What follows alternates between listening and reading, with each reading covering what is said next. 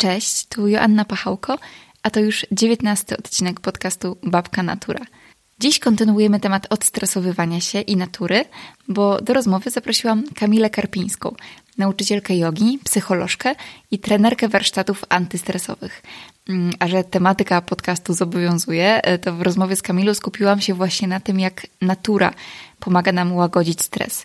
Rozmawiałyśmy na przykład o roli światła słonecznego w regulowaniu naszego cyklu dobowego, o zwierzętach i o tym, czego możemy się od nich w kwestii stresu nauczyć, e, ale także na przykład o morsowaniu i o metodzie Wima Hofa, który znany jest jako człowiek lodu. Więc jeśli chociaż trochę Was zaintrygowałam, serdecznie zachęcam do posłuchania całego odcinka. Kamila omawia stres bardzo holistycznie i jestem pewna, że wyniesiecie z jej opowieści mnóstwo wartościowych treści. I nawet trochę zrymowałam. Więc e, miłego słuchania. No i pamiętajcie, żeby dać sobie chwilę relaksu.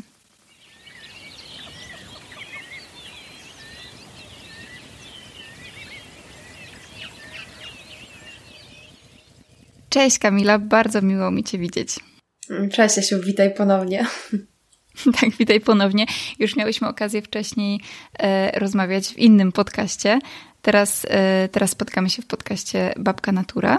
Mm, i chciałabym dzisiaj porozmawiać z Tobą oczywiście o stresie, bo Ty się na stresie znasz e, jak mało kto, e, a dlatego o stresie, bo ja w ostatnim odcinku podcastu rozmawiałam z Kasią Simonienko, która zajmuje się kąpielami leśnymi i z nią rozmawiałyśmy o, trochę o tym, w jaki sposób las wpływa na redukcję naszego stresu i na nasz układ nerwowy. I pomyślałam, że super byłoby pociągnąć ten temat i porozmawiać o tym, jak ogólnie natura wpływa na łagodzenie naszego stresu. I myślę, że tutaj ty jesteś idealną hmm. ekspertką e, do tego, także naprawdę bardzo się cieszę, że możemy porozmawiać, ale zanim zaczniemy o tej naturze, chciałabym prosić Cię, żebyś opowiedziała kilka słów o tym, czym Ty się zajmujesz, bo Ty o tym stresie mówisz bardzo holistycznie wszechstronnie i w różny sposób pracujesz ze swoimi pacjentami, więc mam wielką prośbę, żebyś się przedstawiła słuchaczom. Mm, jasne. E, chętnie powiem kilka słów też tytułem wprowadzenia, bo pewnie to nas jakoś e, zabierze też do e, tematu, którym będziemy się dzisiaj zajmować. Ja zajmuję się, tak jak powiedziałaś, stresem holistycznie i jestem z jednej strony psychologiem i zajmuję się neuronauką, czyli taką bardzo twardą dziedziną wiedzy, a z drugiej strony też uczę jogi, zajmuję się pracą z ciałem. E, i gdzieś na styku tych dwóch obszarów staram się właśnie wspierać swoich klientów czy grupy warsztatowe w radzeniu sobie ze skutkami długotrwałego stresu. Mm, takim narzędziem, które mm, obecnie wykorzystuję bardzo często jest metoda Somatic Experiencing. Jest to metoda y, autorstwa Petera Levine do leczenia traumy i stresu i ona jest stricte związana z psychosomatyką, czyli właśnie operuje tym połączeniem pomiędzy ciałem a pomiędzy psychiką, tak żeby pomagać e, ten stres czy traumę ciału rozładować za pomocą właśnie kontaktu e, z tym, co jest no, wewnątrz każdego z nas i na zewnątrz, czyli i z głową, i też z tym, co jest e, naszym organizmem zewnętrznym. To jest bardzo ciekawe, bo zawsze jak się myśli o stresie, to się chyba myśli głównie o głowie, prawda? A trochę zapominamy o tym, że ten stres rozładowuje się też w ciele. Mm, no myślę, że w naszej kulturze zachodniej bardzo o tym zapominamy, bo e, na wschodzie, czy w tych kulturach właśnie związanych chociażby, nie wiem, czy z Indiami, czy z Tybetem, e, ciało było zawsze postrzegane jako taka świątynia dla duszy. E, I teraz też Zachód zaczyna od kilkudziesięciu lat zauważać, że jednak pewnych problemów, które tkwią w ciele, nie możemy rozwiązać za pomocą głowy. I myślę, że to jest bardzo dobry kierunek. Mhm, super. Myślę, że też do tego ciała jeszcze sobie będziemy wracać przy okazji jednego z wątków naszej rozmowy o stresie e, i o naturze, bo ja, kiedy myślałam sobie o naszej rozmowie, to podzieliłam ją tak naprawdę na trzy kategorie. Z jednej strony światło słoneczne i to, jak e, światło wpływa na nas, z drugiej strony zimno, bo tym też się mocno zajmujesz, i z trzeciej strony zwierzęta i kontakt ze zwierzętami. I zastanawiałam się, od czego zacząć, bo mamy za oknem maj i jest teraz cieplej. I chyba może dlatego przewrotnie zaczniemy od tego zimna i od morsowania, bo ty zajmujesz się też metodą Wim Hofa. I czy mogłabyś przede wszystkim na początku opowiedzieć o tym, czym jest ta metoda i co to jest za człowiek i, i czego Wim Hof uczy. Jasne. No masz rację, że już jakby e, czas taki bardziej letni i w tym roku e, podobno e, cała Polska miała mega zajawkę na morsowanie, bo baseny były zamknięte. Tak. Prawda, tak. I stało się to, zalało Instagram i wszystkie media społecznościowe, ale e, jakby sama metoda Wima Hofa jest czymś szerszym niż tylko e, właśnie ekspozycja na zimno. Ja jestem w trakcie kursu instruktorskiego e, tej metody i mam nadzieję, że pomimo opóźnień związanych z jakby całą sytuacją pandemiczną uda mi się go w końcu skończyć, ale to, co jest takim trzonem tej metody, jest to praca nad przywróceniem organizmowi zdolności do samoregulacji stresu, również do wzmocnienia jego mm, możliwości mm, adaptacji, znoszenia różnego rodzaju wydarzeń stresujących. I e, tutaj mamy tak jakby trzy filary e, w tej metodzie Wim Hofa. Jest to oddech, jest to właśnie ekspozycja na zimno i tak zwany mindset, który, który niektórzy określają jako medytacja, ale tutaj bardziej chodzi o taką formę zaangażowania, skupienia i zdecydowania na robienie po prostu pewnych rzeczy. A y, tak krótko o Wim Hofie, no Wim Hof jest jakby twórcą tej metody, choć tak naprawdę sensu stricte y, można powiedzieć, że bardzo mocno ją zaczerpnął z takich starożytnych technik oddechowych, z oddechu między innymi ognia, e, znanego z właśnie ze wschodnich praktyk e, pranayamy, e, ale połączył to też z ekspozycją na zimno, z pewnego rodzaju technikami takim skupienia, uważności i w ten sposób skonstruował bardzo proste narzędzie, bardzo skuteczne i naprawdę takie wspierające ludzi właśnie w radzeniu sobie ze stresem. On też tak pokrótce tylko powiem, że jest znany z bardzo wielu rekordów Guinnessa związanych choćby z ekspozycją na zimno, czy z czasem, e, jaki wytrzymywał w lodowatej wodzie, czy z tym, że podjął próbę wejścia na Mount Everest w samych shortach, bez butli tlenowej, e, czy też mhm. przebieg e, jakiś maraton, też w bardzo upalnym mm, klimacie na pustyni, nie pijąc wody i tak dalej, i tak dalej. Czyli generalnie człowiek, który udowadnia, że za pomocą bardzo dobrego kontaktu ze swoim ciałem i z naturą jesteśmy w stanie stanie pokonywać też bariery umysłu. Mega, mega ciekawie to brzmi, ale w ogóle ciekawe jest też to, że o morsowaniu w ogóle i takiej ekspozycji na zimno mówi się najczęściej w kontekście odporności, budowania odporności i, um, i takiego wspierania, nie wiem, układu krążenia na przykład. E, natomiast ty tutaj mówisz, że to też w jakiś sposób redukuje nasz stres. Mogłabyś trochę o tym więcej opowiedzieć? Właśnie mm -hmm. jakim cudem wystawianie się na zimno może sprawić, że, że nasz stres będzie łagodniejszy? Okej, okay. E, no to e, najpierw e, muszę rozczarować niektórych. To nie jest cud, tylko nauka, fizjologia ludzka, dlatego że mm, w ogóle w mm, całej takiej biologii czy nauce zajmującej się stresem, stres postrzegamy jako pewnego rodzaju bodziec, który przerasta na dany moment możliwości organizmu. To może być właśnie bodziec fizyczny, na przykład bardzo duże zimno albo bardzo duże gorąco. Może być to bodziec emocjonalny, związany z jakimiś trudnymi zadaniami czy wydarzeniami, ale chodzi o to, że stresor to jest coś, co mobilizuje siły organizmu do tego, żeby sobie z czymś poradził. I jednym z takich stresorów fizjologicznych jest właśnie zimno, czyli generalnie organizm ludzki jest bardzo dobrze zaadaptowany do tego, żeby radzić sobie z trudnymi warunkami zewnętrznymi. Natomiast przez nasz mm, taki styl życia, który można powiedzieć, że się nasilił od okresu takiego no, e, industrialnego, rozwoju e, cywilizacji tak zwanego, czyli tego, że na przykład mieliśmy ogrzewanie w domu albo światło, mhm. organizm ludzki oduczył się tych takich adaptacyjnych właśnie mechanizmów do trudnych czynników zewnętrznych. I teraz, jeżeli my z takiego ciepłego domku wychodzimy i na przykład decydujemy się na to, żeby wejść do lodowatej wody w styczniu, mhm. jest to niewątpliwie dla naszego naszego organizmu stres fizjologiczny, tak? No bo to jest dla nas trudne, jest, jest na wielu poziomach nieprzyjemne, na początku, bo potem podobno, y, potwierdzam, człowiek się od tego uzależnia, ale na początku jest to stresor, więc organizm musi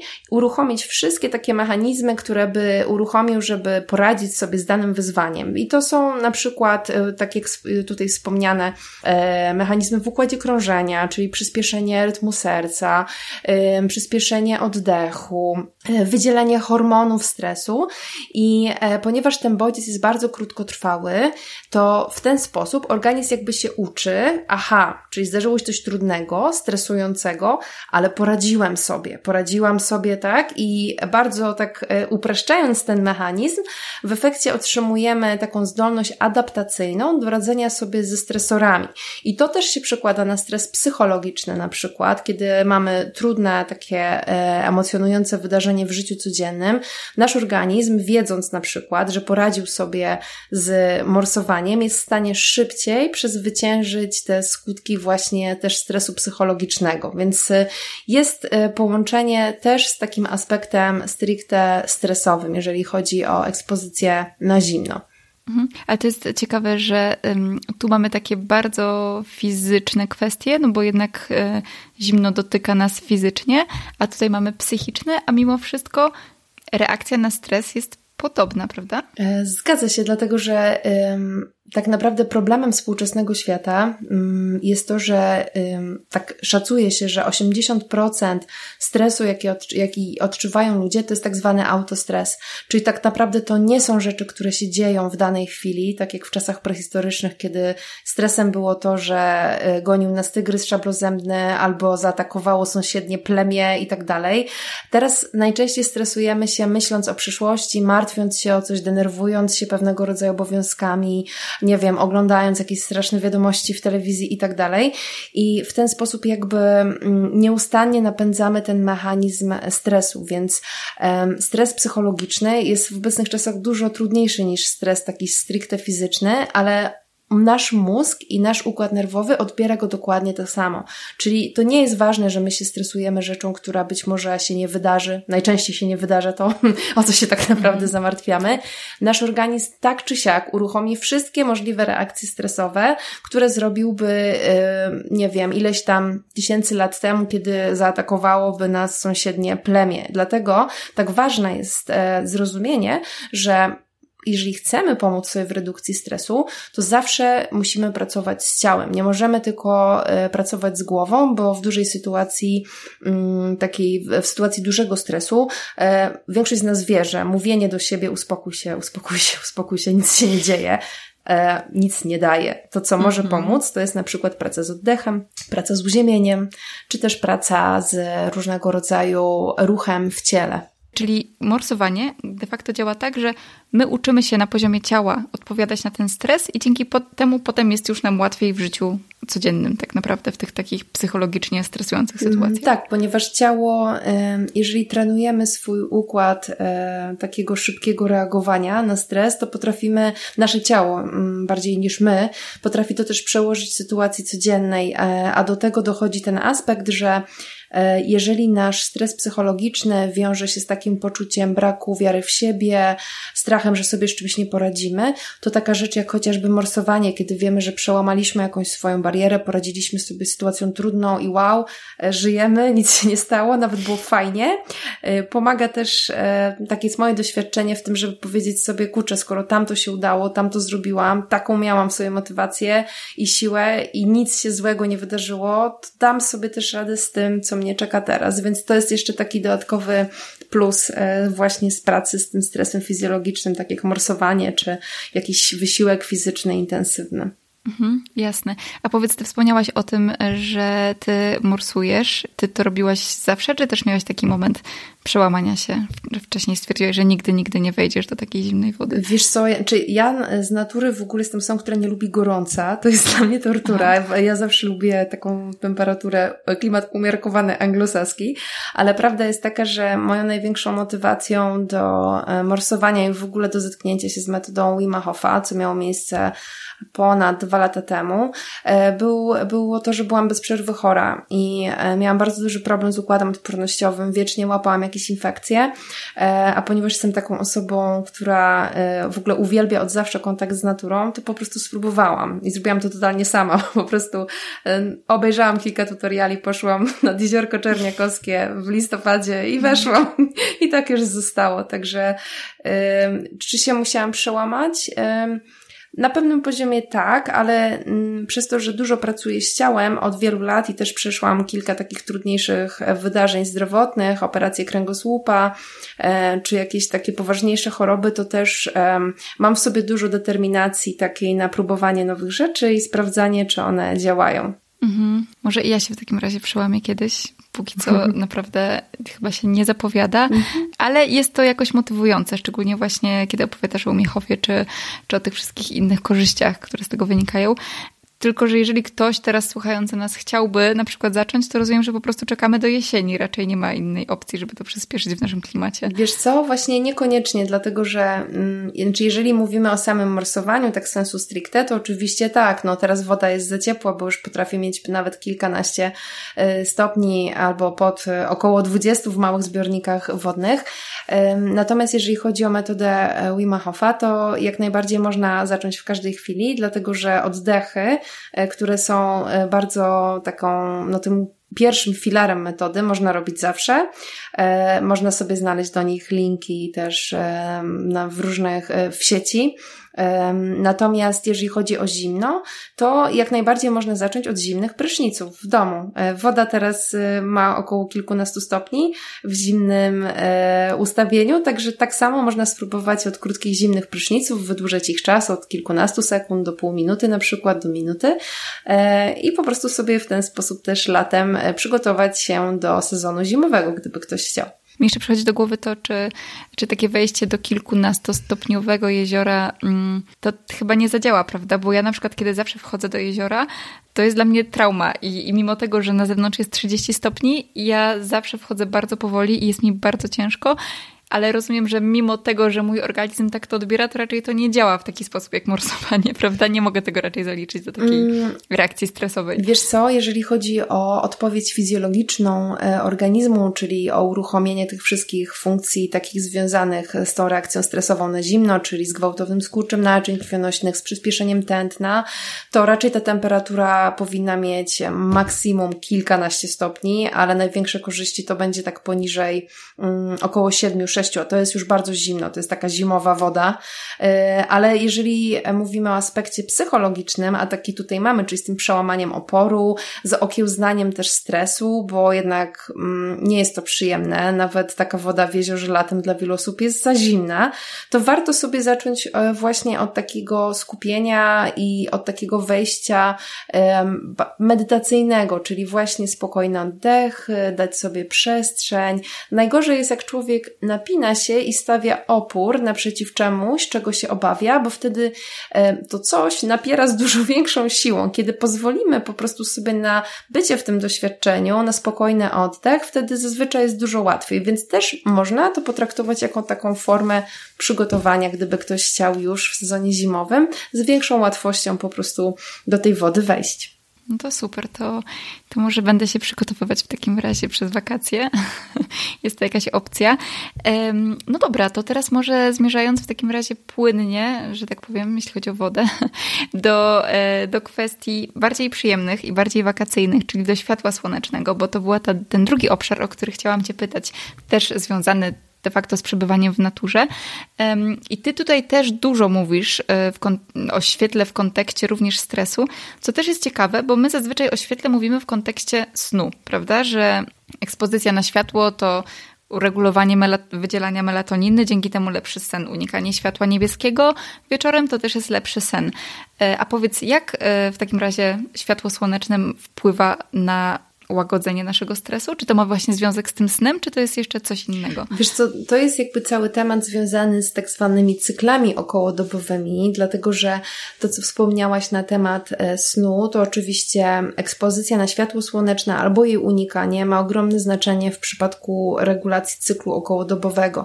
Jest teraz w takim świecie naukowym bardzo duże e, właśnie zajawka, można powiedzieć, na badanie związku e, regularności naszego funkcjonowania Y, co też się jakby mm, przekłada na regularność działań naszych organów wewnętrznych i tym, e, w jaki sposób to zmniejsza stres, tak? Stres oksydacyjny, e, nie wiem, ilość wolnych rodników w organizmie, ale też taki ogólny well-being, czyli poczucie dobrostanu. E, I faktycznie, mm, jeżeli światło słoneczne jest używane w zgodzie z naszym naturalnym rytmem biologicznym, czyli dostarczamy jak najwięcej światła dziennego rano. Tutaj to też jest ważne, żeby to były godziny e, konkretne, ponieważ mamy tak zwane okna światła i musimy się wstrzelić e, z pobytem na słońcu odpowiednio wcześnie, odpowiednio wcześnie po obudzeniu się, żeby faktycznie to miało wpływ i z pobytem na przykład przy słońcu zachodzącym odpowiednio wcześniej przed zaśnięciem, żeby też to miało wpływ na nasz zegar biologiczny. Więc jeżeli e, mówimy o świetle słonecznym w kontekście stresu, to tak naprawdę to jest bardzo powiązane ze sobą, dlatego że e, ludzie, którzy żyją w zgodzie ze cyklem swoim biologicznym, wykorzystują naturalne cykle aktywności i snu, zazwyczaj czują się o wiele lepiej, ich organizm pracuje o wiele wydajniej, czyli na przykład wątroba czy trzustka wydzielają odpowiednie hormony, oni lepiej trawią, tak? Wtedy jest mniej stanów zapalnych w jelicie, a teraz wiemy, że jelito to jest tak zwany nasz drugi mózg, ma własny układ nerwowy i jeżeli ono się źle czuje, to na bank się źle czują też inne miejsca w naszym ciele. Więc to jest tak naprawdę cykl naczyń e, połączonych. Oczywiście o świetle słonecznym, e, no też lata temu w różnych kulturach światło słoneczne było uznawane jako ten element e, takiej energii życiowej, tak? Hatha yoga to to jest połączenie Słońca i Księżyca w takim e, wolnym tłumaczeniu. I to Słońce jest rozumiane jako energia życiowa, która daje po prostu ludziom i naturze siłę do wzrostu, e, siłę do e, wykonywania codziennych, nie wiem, czynności, więc jakby samo światło słoneczne jest nie do zastąpienia żadnym innym sztucznym światłem, bo jest naturalnym regulatorem, a więc też antystresorem naszego całego organizmu. Czyli jak wyglądałoby takie idealne, taka idealna ekspozycja na światło w takim razie w ciągu dnia? E, idealnie, jeżeli chcemy dobrze regulować swój e, cykl topowy, to powinniśmy złapać naturalne światło słoneczne e, jak najwcześniej po przebudzeniu się, po to, żeby w naturalny sposób podnieść poziom kortyzolu w naszym organizmie i tym samym pobudzić go do działania. Mówi się, że mniej więcej tak do 4 godzin po obudzeniu się, po wstaniu, powinniśmy spędzić e, chociaż kilkanaście minut. E, to czasem niektórzy twierdzą, że to już jest kilka minut, ale na zewnątrz, żeby po prostu skóra, oczy przede wszystkim, melanopsyna, to jest taki, um, um, może być składnik, w, substancja w stożku rogówki, która odpowiada właśnie za reakcje związane ze światłem na poziomie chemicznym w organizmie i e, żeby ona złapała ten impuls i zaczęła e, przygotowywać nasz organizm do aktywności. I w ciągu dnia e, mamy tak zwane jakby martwe okno w zegarze czasowym, czyli tak naprawdę mm, w godzinach powiedzmy obiadowych i wczesnych popołudniowych e, nie będzie organizm reagował tak na światło dzienne. Natomiast po południu, e, około na 4 godziny przed pójściem do mm, snu, powinniśmy e, możliwie jeżeli to jest możliwe, złapać e, zachodzące promienie słońca, dlatego że to daje impuls do naszej e, szyszynki do wydzielania melatoniny po to, żeby zacząć organizm wyciszać. I o tym też jakby nie powiedziałam, ale to jest dosyć logiczne, że jeżeli uda nam się złapać w ogóle oczami wschód słońca albo ten pierwszy czas po wschodzie słońca, to wówczas niebo ma zupełnie inny spektrum kolorów i nasz mózg wie, że to jest inny spektrum, wie, że to jest wschód i tak samo wie, że jest zachód, ponieważ te promienie mają inną długość niż w środku dnia i to wszystko przepięknie reguluje nasz e, cykl dobowy. Więc gdybyśmy chcieli jeszcze dodatkowo ten dzień zrobić taki książkowy, to pamiętamy, że nie chcemy używać po zachodzie słońca intensywnych źródeł światła, dlatego że to będzie, tak jak powiedziałaś, stresować nasz organizm, to znaczy będzie pobudzać wydzielanie kortyzolu w naszym w osi e, e, podskórze przysadka nad, nadnercza i w efekcie może mieć problem ze snem, nadmierne pobudzenie i to jest też stresor. W kontekście stresu to jest stresor dla organizmu niepotrzebny, bo nie powinno tego, tego kortyzolu o tym czasie być. I tu jest taki mały tip, jak już ktoś chce pracować, lubi być so, nie, sową, lubi siedzieć wieczorem, to e, najgorszy typ światła to jest światło, które wygląda jak słońce, dla mózgu, czyli na przykład takie duże lampy na górze, ponieważ one przypominają naszemu mózgowi promieniowanie słoneczne, a najlepsze to są lampki, które są na wysokości ziemi, tak jak mhm. światełka w samolocie, te awaryjne. Mhm. E, I tak samo światło świec i ogień nie działa w ten sposób na mózg, jest naturalne i nie powoduje takiego przestymulowania i stresowania e, organizmu. Okej, okay, to jest ciekawe. Mm, zastanawiam się też, bo jeszcze może pociągnę trochę ten wątek światła i wieczoru, bo dużo się o tym mówi, że y, no tak, że my się stresujemy, że gorzej nam się śpi. A co jeżeli tak nie jest. Powiedzmy, ktoś siedzi wieczorami, patrz na przykład ja, mm, cały czas jestem wystawiona na to niebieskie światło e, i tak dalej, i tak dalej, a mimo to nie mam problemu z zaśnięciem. Czy to jest tak, że po prostu jak gdzieś na takim poziomie jeszcze głębszym jestem zestresowana tą kwestią, mimo że tego nie odczuwam bezpośrednio na przykład we śnie? Y, to jest też bardzo indywidualna sprawa. Tutaj ważne, żeby też mieć tę świadomość, że to nie jest wzór dla wszystkich, dlatego że są osoby o wysokiej wrażliwości sensorycznej, tak jak na przykład ja jestem osobą wysoko wrażliwą i dla mnie tak naprawdę każdy dźwięk czy światło wieczorem intensywne będzie powodowało rozregulowanie. Natomiast jeżeli na przykład ty, Asiu, masz układ nerwowy e, mniej receptywny, czyli taki odporniejszy na sygnały zewnętrzne, to być może ci to nie przeszkadza i twój organizm sobie świetnie z tym radzi. To, na co warto zwrócić uwagę, to jest też jakby o której chodzisz spać, bo jeżeli na przykład pracujesz przy komputerze do 22, ale zasypiasz o pierwszej, e, czy nawet o drugiej i wstajesz późno, to tak naprawdę y, twój organizm ma te 4 godziny okna czasowego bez światła. I co innego, kiedy ja na przykład chodzę spać o 22, a chciałabym e, pracować wieczorem, to wiem, że muszę skończyć o 19, bo inaczej po prostu będę się rozbudzać, więc to jest kwestia bardzo indywidualna e, i tutaj tym wyznacznikiem jest to, jak się czujesz następnego dnia. Jeżeli czujesz się zmęczona, rozdrażniona, e, nie wiem, łatwo się irytujesz, masz jakieś kłopoty, mm, nie wiem, jakieś problemy z chorobami autoimmunologicznymi czy z stanami zapalnymi w organizmie, to też może być sygnał, że jednak ten odpoczynek nocny nie jest taki pełen, tak? I też to być może organizm jakoś odreagowuje na takim poziomie nie, mm, nieuświadomionym przez nas. Ciekawa jest ta kwestia też tej wysokiej wrażliwości, bo ona mi wypływa co jakiś, czas, co jakiś czas w moich rozmowach podcastowych, a ja cały czas nie przeczytałam książki Wysoko Wrażliwi, która była bardzo popularna ostatnio chyba muszę to zrobić, e, bo mam takie podejrzenia, to jest taka dygresja, że ja jestem w pewnych elementach wysoko wrażliwa, na przykład na dźwięki czy zapachy bardzo. Jeśli chodzi o światło, to właśnie niekoniecznie i to być może właśnie też e, z tego wynika, um, ale rzeczywiście tutaj chyba ją przeczytam i kiedyś e, zrobię jeszcze jakiś dodatkowy podcast o tym, bo wydaje mi się, że to jest też e, bardzo ciekawa kwestia. To jeszcze ja zapytam, takie głupie pytanie zadam, ale czy jeżeli jest pochmurny dzień, to to też działa, czy, czy wtedy wszystko nam się rozmywa i nie ma i to nie ma znaczenia? To nie jest głupie pytanie, to jest bardzo dobre pytanie. Działa, ale o wiele dłużej, czyli tutaj intensywność światła mierzymy w luksach i w lumenach, jakby to są takie dwie jednostki, już nie wchodząc w szczegóły tej mhm. całej fizyki związanej właśnie z optyką. Jeżeli jest zachmurzone niebo, to po prostu trzeba być na tym, na, na zewnątrz w kontakcie z światłem odpowiednio dłużej, e, ponieważ ono słabiej dociera do siatkówki, słabiej dociera też do komórek i e, ta reakcja jest słabsza, ale jak najbardziej działa i e, nie należy rezygnować z tego światła dziennego nawet w pochmurne dni, bo organizm i tak sobie weźmie z tego dużo dobrego. Mhm, super. I jeszcze jedna sprawa, jeśli chodzi o światło. Ciekawe było, było to, co mówiłaś o tych kolorach światła, tak? To znaczy, że, e, że my powinniśmy też oglądać zachody słońca, bo one jakoś specyficznie na nas wpływają, prawda? Ja też, mhm. mm, wydaje mi się, że na Twoim blogu widziałam taki wpis o tym, że te czerwone, to czerwone, pomarańczowe światło jest dla nas jakoś wyjątkowo dobre, wyjątkowo przyjemne? Mhm.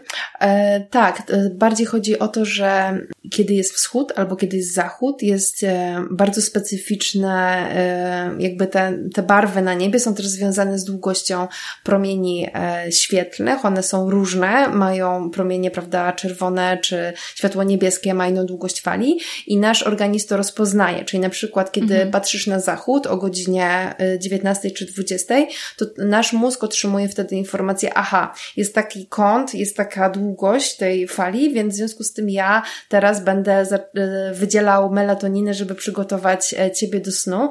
Natomiast kiedy wstajesz rano i niebo się zaczyna odpowiednio rozjaśniać, zwiększać intensywność, to wtedy jest z kolei informacja do mózgu, -hmm, teraz się zmienia kolor, więc intensywność rośnie, to znaczy, że ja pobudzam do działania wszystkie moje organy, wydzielam kortyzol i hormony aktywujące na przykład trawienie, e, czy nie wiem, cokolwiek, myślenie, tak, w cudzysłowie. E, I to jest tak jakby taka wewnętrzna mądrość naszego zegara biologicznego, e, który po prostu wie, wie, że jest inny kolor nieba, in, inne, inne spektrum barw i tym samym uruchamia adekwatne reakcje.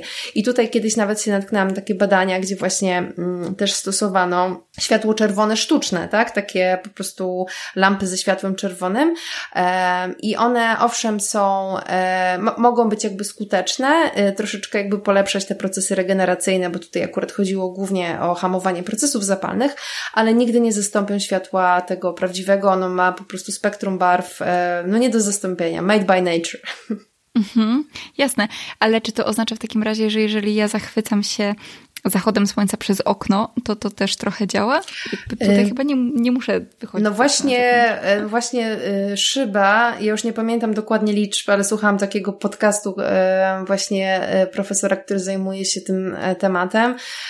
Szyba bardzo mocno ogranicza dostępność tego światła, redukuje, dlatego nie spalisz na przykład się opalając przez okno, tak? Jakby nie, no nie doprowadzisz do poparzeń społecznych, poparzeń słonecznych, ponieważ UVA jest po prostu e, blokowane i UVB, o ile się nie mylę, wszystkie te e, właśnie typy promieniowania. I tak samo jest e, blokowane tak, jakby korzyść z takiego prawdziwego, bezpośredniego kontaktu z siatkówką naszych oczu. Dlatego mm, jest to możliwe, ale zajmie to nawet nie wiem, czy nie kilkaset razy dłużej, o ile dobrze pamiętam. Okej, okay, okej, okay, jasne. Czyli lepiej mimo wszystko wychodzić na spacery. Zdecydowanie, zdecydowanie. No, wychodzenie na spacery daje nam jeszcze cały szereg innych korzyści, tak? E, pewnie z mhm. Kasią o tym rozmawiałyście, więc nie ma oglądanie lasu na ekranie i zachodu przez szybę niestety nie przyniesie takich dobrych rezultatów. Dokładnie, tak. O lesie na ekranie rozmawiałyśmy, że były też takie badania o tym, że jeżeli patrzysz na zielony kolor albo na las wyświetlany na ekranie, to teoretycznie czujesz się odstresowany i mówisz, że jest ok, ale mm, te głębsze procesy nie zachodzą, prawda? Mm -hmm. Że mimo wszystko to nie, nie, tylko to, e, nie tylko to redukuje nasz stres, więc, więc czyli tutaj mamy to potwierdzenie, że trzeba, trzeba wyjść i samemu doświadczać, żeby poczuć się dobrze. Co jest swoją drogą w ogóle ciekawe, że ten wschód i zachód jest dla nas trochę taki magiczny, prawda? To jest jakaś taka godzina, w której my się wyjątkowo dobrze czujemy. No i może też dlatego właśnie to się wszystko jakoś ze sobą łączy, ale kiedy wstajemy na wschód, to faktycznie cały dzień jesteśmy jakoś tam bardziej naładowani taką pozytywną energią i tak samo jak zachwycamy się zachodem nad morzem. Jakoś to są takie rzeczy, które w nas mocniej zostają mimo wszystko niż takie po prostu światło sztuczne. Też pamiętajmy, że y, przez większość y, jakby ewolucji naszego gatunku my byliśmy totalnie uzależnieni od światła. To dopiero wynalezienie elektryczności, lamp gazowych, naftowych spowodowało, że człowiek zaczął wyłamywać się z cykli dobowych, bo mógł siedzieć po zmroku, bo fabryki zaczęły funkcjonować na nocne zmiany, ale y, tak naprawdę w głębi, w istocie, w trzonie naszego, prawda, genomu jesteśmy totalnie zsynchronizowani, tak jak cała natura z cyklami cyklami dobowymi, dlatego kiedyś po prostu ludzie budzili się ze wschodem słońca i zasypiali z zachodem, dlatego że to było totalnie naturalne i nasz organizm to wie. E, I też może być tak, jak mówisz, że po prostu mm, na wakacjach nie tylko dlatego czujemy się lepiej, że po prostu są wakacje i nie chodzimy do pracy, ale w przeważającej większości zaczynamy spędzać bardzo dużo czasu po prostu w kontakcie z naturą. To prawda, i spędzamy na zewnątrz i trochę, trochę się tak dostosowujemy do tego rytmu.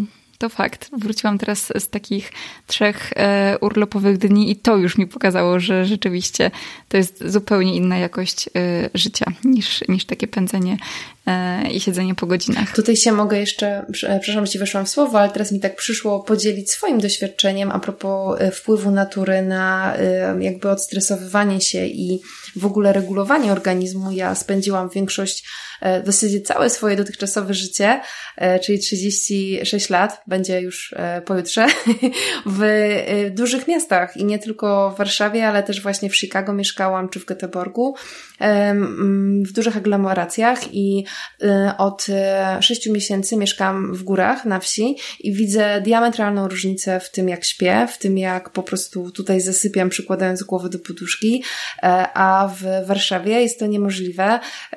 Po prostu mm, ten smog świetlny, tak zwany, który jest cały czas wokół bloków, ilość świateł, dźwięków, które są dookoła nas, hałasu z ulicy, sprawia, że mój organizm jest ciągle przebodźcowany, więc e, jednak e, ja po prostu nawet na sobie widzę, że ta autoregulacja e, stresu i regularności cyklów dobowych zadziewa się sama, kiedy po prostu no, człowiek wraca gdzieś w otoczenie, które jest bardziej zgodne z takim mm, no, ewolucyjnym cyklem funkcjonowania. Super, masz, e, masz górskie tło piękne ze sobą. Widać, widać że jest to domek w górach. E, więc zdecydowanie, e, zdecydowanie fajnie. Ja też jestem już od jakiegoś czasu poza Warszawą i no i doceniam to. Doceniam to bardzo. No właśnie, to jak już tak jesteśmy przy naturze i się wokół tej natury poruszamy, to, to myślę, że to jest dobry moment, żeby przejść do tej naszej ostatniej kwestii, czyli zwierząt, które z naturą żyją chyba bardziej bliżej e, niż, niż my ludzie, które trochę, trochę mniej od niej odstają. Mm, ty też wspominałaś, że jesteś e, dogoterapeutką, prawda? Mhm. mhm. No. Zajmujesz się dogoterapią. E, I o to chciałabym Cię zapytać, czy właśnie relacja ze zwierzętami, przebywanie ze zwierzętami w jaki sposób to nas odstresowuje, bo to, że to nas odstresowuje, to chyba tak naprawdę wszyscy wiemy. Ale gdybyś mogła powiedzieć właśnie z takiej perspektywy naukowej, na co konkretnie wpływa relacja ze zwierzęciem na, kwestii naszego układu nerwowego? Mhm, jasne. To y, ja, ja tylko sprostuję, że skończyłam kurs dogoterapii kilka lat temu y, i faktycznie y, psy zawsze były obecne w moim życiu, natomiast dopiero teraz mam ze sobą e, Kosmo, który e, właśnie jedziemy w przyszłym tygodniu też na taki tygodniowy kurs, który mam nadzieję będzie mi towarzyszył właśnie jako psi terapeuta e, za dwa lata, kiedy już troszeczkę dojrzeje, bo na razie jest jeszcze młodym, młodym psiakiem.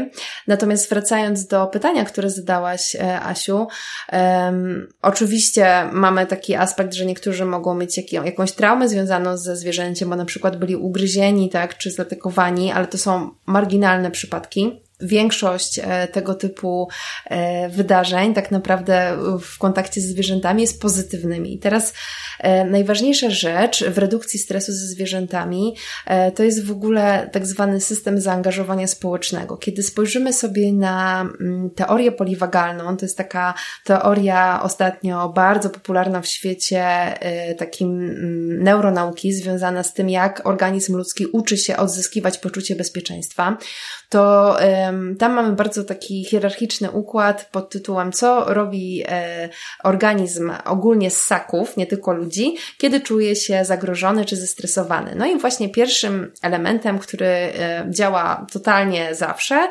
e, jest to poszukiwanie wsparcia dookoła.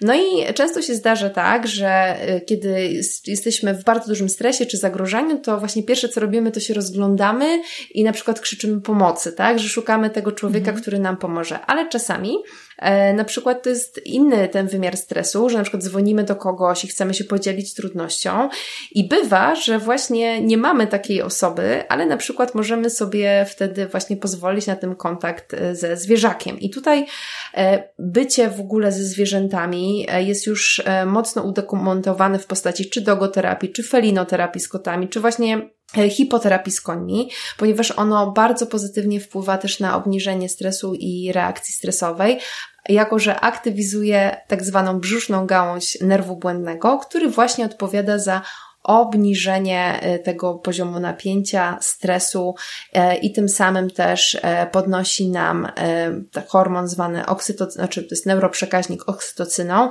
która wydziela się właśnie w bliskim kontakcie, kiedy się przytulamy do kogoś. Są badania, które pokazują, że zarówno psy, jak i ludzie ze swoimi właścicielami, kiedy są w kontakcie, są głaskane, przytulane, też wydzielają więcej tej oksytocyny, a to jest hormon bezpieczeństwa. Steven Porges właśnie mówił, że jeżeli chcesz uczynić świat bezpieczny, bezpiecznym, to spraw, żeby e, ludzie po prostu poczuli się bezpiecznie w tym świecie i niewątpliwie kontakt ze zwierzętami jest jednym z tych e, elementów, więc na pewno nawet na układzie właśnie hormonalnym można zaobserwować pozytywne zmiany, które następują, kiedy ludzie są w kontakcie z takimi przyjaznymi i spokojnymi e, futrzakami. Ale tak mi teraz przyszło do głowy, to jest też ciekawe, że czy my ewolucyjnie też jesteśmy do tego przystosowani, bo teoretycznie zwierzęta kiedyś nam zagrażały pewnie w jakimś sensie. Więc tak się ciekawe to jest, prawda, że mimo, mimo tego e, teraz te zwierzęta domowe chyba tak długo są z nami, że już po prostu stały się taką częścią naszego społeczeństwa. Wiesz co, no jakbyśmy mieli tak spojrzeć wstecz, to jednak nawet już w starożytnym Egipcie, tak, czyli ta, jak można powiedzieć, taka trzon cywilizacji uznawane za źródło tam e, naszego e, kulturowego jakby w ogóle no, rozwoju ewolucyjnego, mm. można znaleźć bardzo dużo przecież różnych rzeźb, czy mm, nie wiem, takich gdzieś, jak to nazwać dobrze, tak wykopalisk, tak? E, mhm. Gdzie, gdzie znajdujemy na przykład obrazy kotów, tak? To przecież wielu osobom się kojarzy właśnie e, kot z typu Sfinks ze starożytnym Egiptem, które bywały na dworach, czy psów, które pilnowały też ludzkich siedzib, więc ja myślę, że jednak mm, człowiek dość szybko nauczył się e, tego kontaktu ze zwierzętami, czy z końmi. Jakby ten, ta, to połączenie według mnie jest oczywiście inne niż z niedźwiedziem brunatnym, ale jednak jest, jest bardzo żywe w ogóle w istnieniu gatunków. No i też e, generalnie to, co jest ważne, ssaki mają taki wyjątkowy właśnie mechanizm w układzie nerwowym, to jest ten system zaangażowania społecznego, e, który sprawia, że ssaki będą szukały kontaktu ze sobą nawzajem. Jeżeli to są przyjazne ssaki, to też to się dzieje międzygatunkowo, nie tylko między człowiekiem a psem, ale są też znane przypadki, że na przykład dzikie zwierzęta wychowujące się od urodzenia, na przykład z innym gatunkiem, są w stanie się doskonale dogadać, tak? Czyli nie wiem, psia mama na przykład przykład y, zaopiekowała się małym gepardem i tak dalej. Więc takich historii znamy, bo natura po prostu wie, że to połączenie e, pomiędzy ssakami, bliskość i obecność jest e, no, niezbędne do życia tak naprawdę. No tak, bliskość, bliskość redukuje nasz stres. Ty ostatnio właśnie to opublikowałaś e, u siebie na, w mediach społecznościowych. Taki wpis o tym, czego my się możemy od zwierząt z kolei nauczyć w redukcji stresu. To było bardzo ciekawe. Czy mogłabyś też o tym opowiedzieć słuchaczom podcastu, bo to było też bardzo e, skupione na ciele i na takich, e, na takich reakcjach który my chyba w sobie trochę tłumimy jako ludzie, prawda? Y, jakbyś mogła o tym opowiedzieć, to byłoby super. Y, chętnie. Jestem wielką fanką obserwowania mojego psa, który po prostu dla mnie mógłby występować na wykładach z teorii poliwygalnej, y, jak zresztą mhm. praktycznie każde zwierzę, tak? Pisałam w, w tym artykule właśnie na swoim e, fanpage'u o tym, jak zwierzęta rozładowują stres, jak sobie radzą ze stresem i faktycznie jest tak, jak powiedziałaś, Asiu, że e, my w dużym stopniu powstrzymujemy te naturalne mechanizmy resetowania napięcia z ciała i przez to to ciało zaczyna kumulować ten stres, co po dłuższym czasie może przechodzić w takie stałe mm, syndromy, kłopoty ze zdrowiem, czy nawet choroby autoimmunologiczne, czy psychosomatyczne. I e, to, co, to, czego można się nauczyć od zwierząt, to jest to e, też, czego my uczymy swoich pacjentów czy klientów w trakcie sesji somatic experiencing, czyli kiedy się stresujemy, to zawsze najpierw powinniśmy się rozejrzeć e, po otoczeniu, przeskanować, sprawdzić. W ten sposób uruchamiamy tak zwany e, sygnał orientacji dla mózgu. To jest pierwszy sygnał, który nas uspokaja. E, więc jeżeli zrzucimy coś na przykład w pokoju przy naszym zwierzaku, to na bank to co on zrobi? To podskoczy, rozejrzy się, tak, żeby zobaczyć skąd to zleciało i czy to jest groźne. W kolejnym kroku mhm. zrobi to, o czym rozmawiałyśmy, czyli przyjdzie i na przykład będzie szukał wsparcia u swojego właściciela, ogonek podwinie pod siebie, tak? Przyjdzie i będzie poszukiwał jakiegoś takiego uspokojenia. I to jest aktywacja tej drugiej części hierarchicznie naszego systemu redukowania stresu, czyli gałęzi brzusznej układu nerwowego.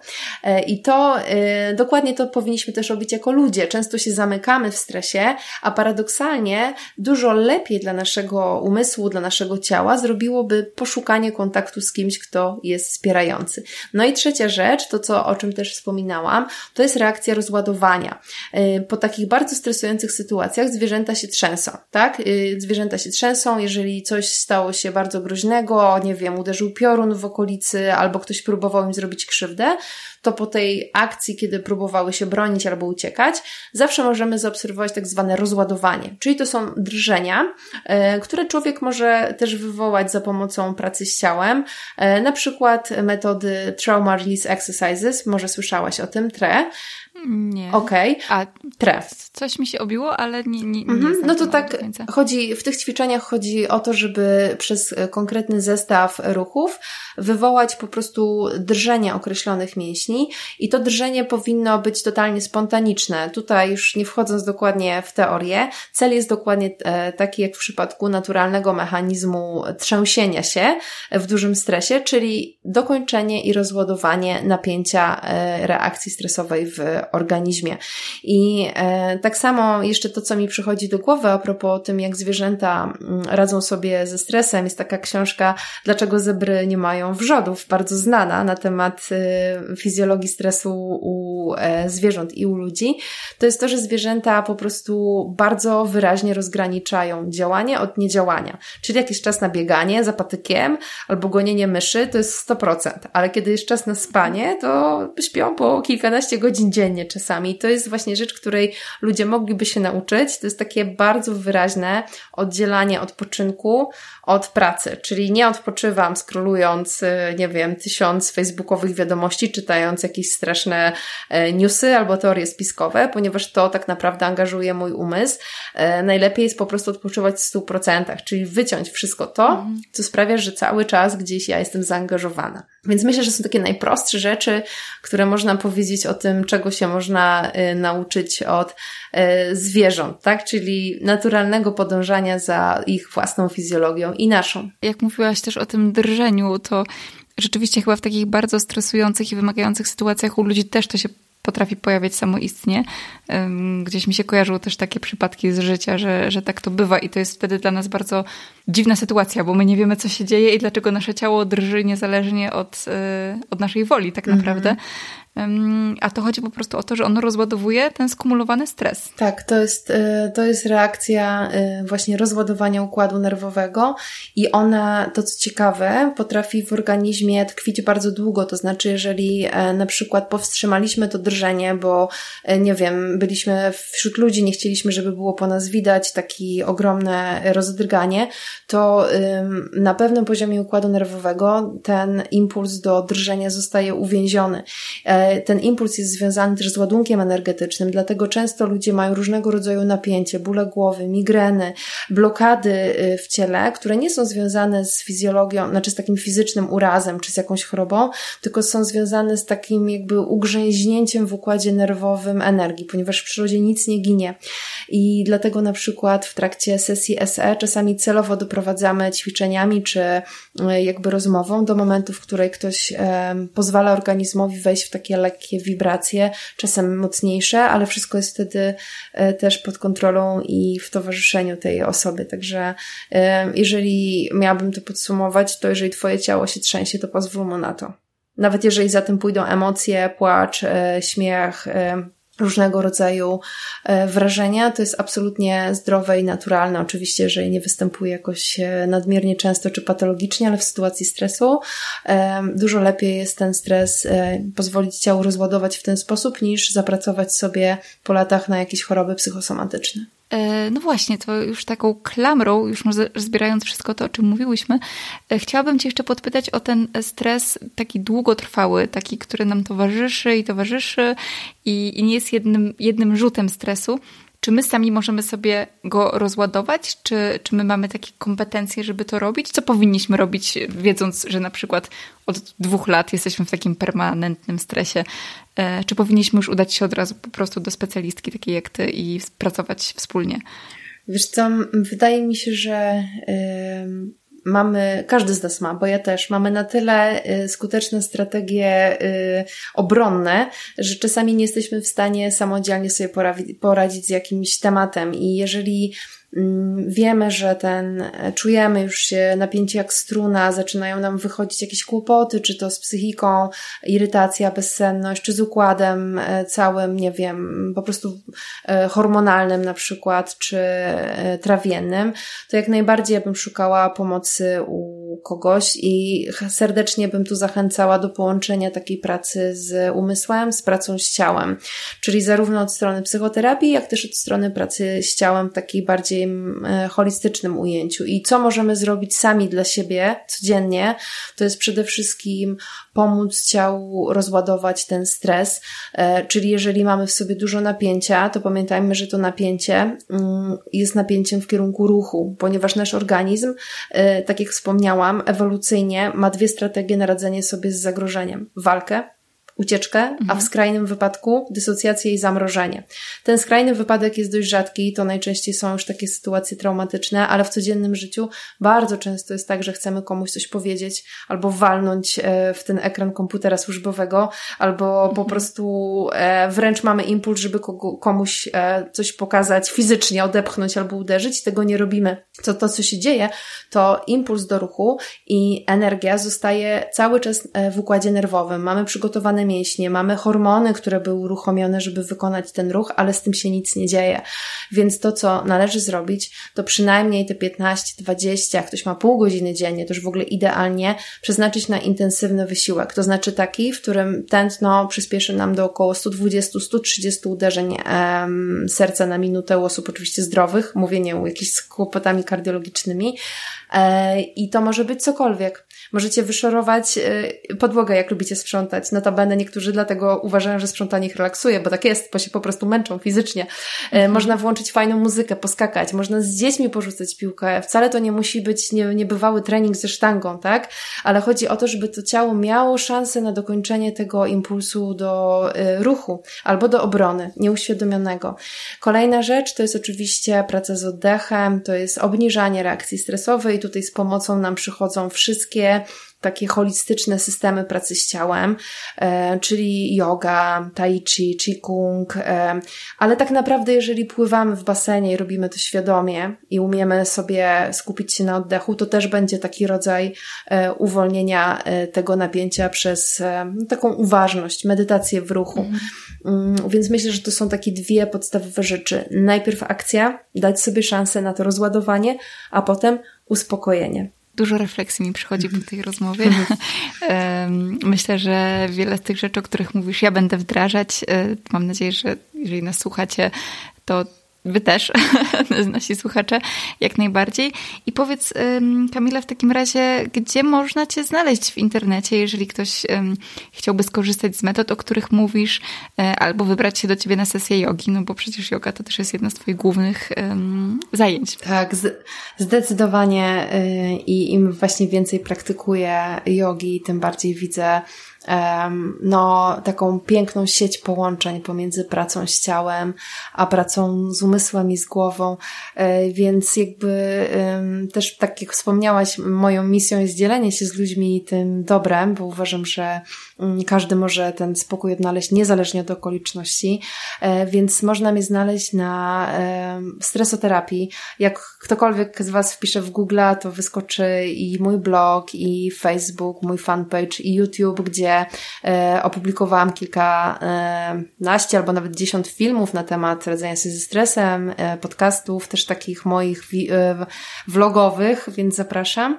E, można też się wybrać na warsztaty i tutaj latem będzie kilka wyjazdów takich wakacyjno-jogowych, gdzie używamy spektrum technik do radzenia sobie ze stresem, ale są takie bardzo na chillu, bo to w końcu wakacje, więc jest dużo czasu wolnego, można przyjechać też z rodziną, także zapraszam.